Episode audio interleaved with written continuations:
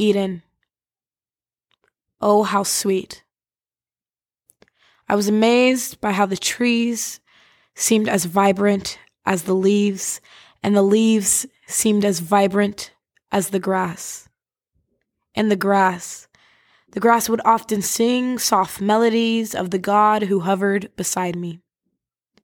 I didn't need a mirror to know that I had rosy cheeks and a smile so bright because I had never known anything but a life of delight.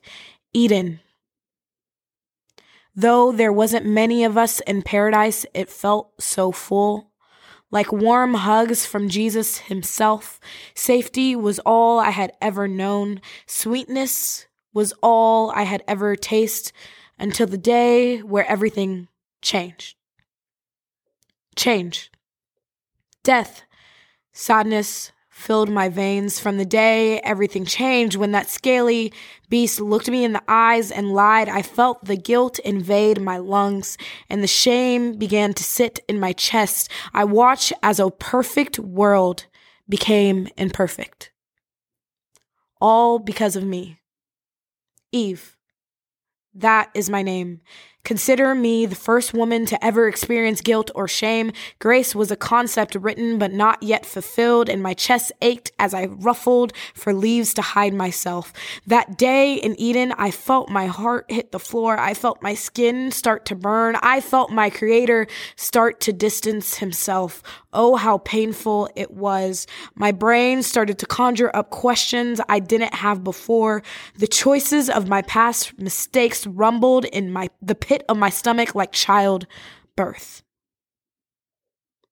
If only I could say I'm sorry and it would all be made new.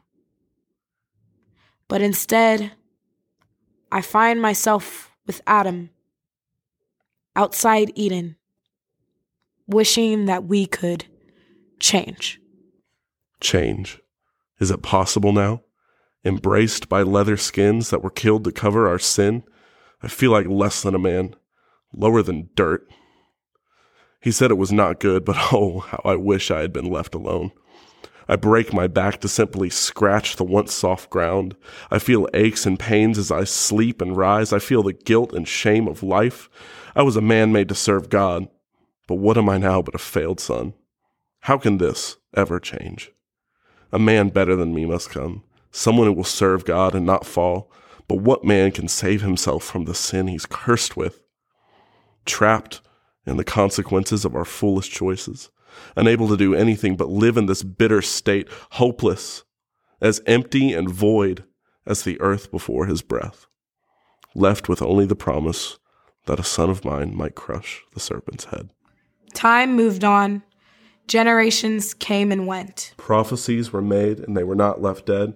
Born, from, Bethlehem, the prophesied man who came to restore what we had ruined. Yes, a man. But not just any man, but the same God who once walked with us in Eden, wrapped in flesh. But still divine, who set us free and now we're sanctified. Forgiven and set free. By his holy name, by the blood he shed. Things began to change. Change. change. Our story has been rewritten. Our shame has been undone. Though aches and pains may still remain, our, our hope, hope, now stands, stands in love. Love. Love. Death was the rule, but God was the ruler. For the wages of sin is death, but God gave us eternal life. And by his voice, all things must come alive. Awake, O sleeper, open your eyes. Know his name and see salvation. Shake yourself from the dust and arise. Loose the bonds on your neck and come, come join, join a, a holy praise. praise. Once you were dead, now sin has no place. Hear the voice of the Lord who, who came, came, and made a way. way Come and raise your voice alongside his. From, from the, the, dust, to the grave, to being born again. again.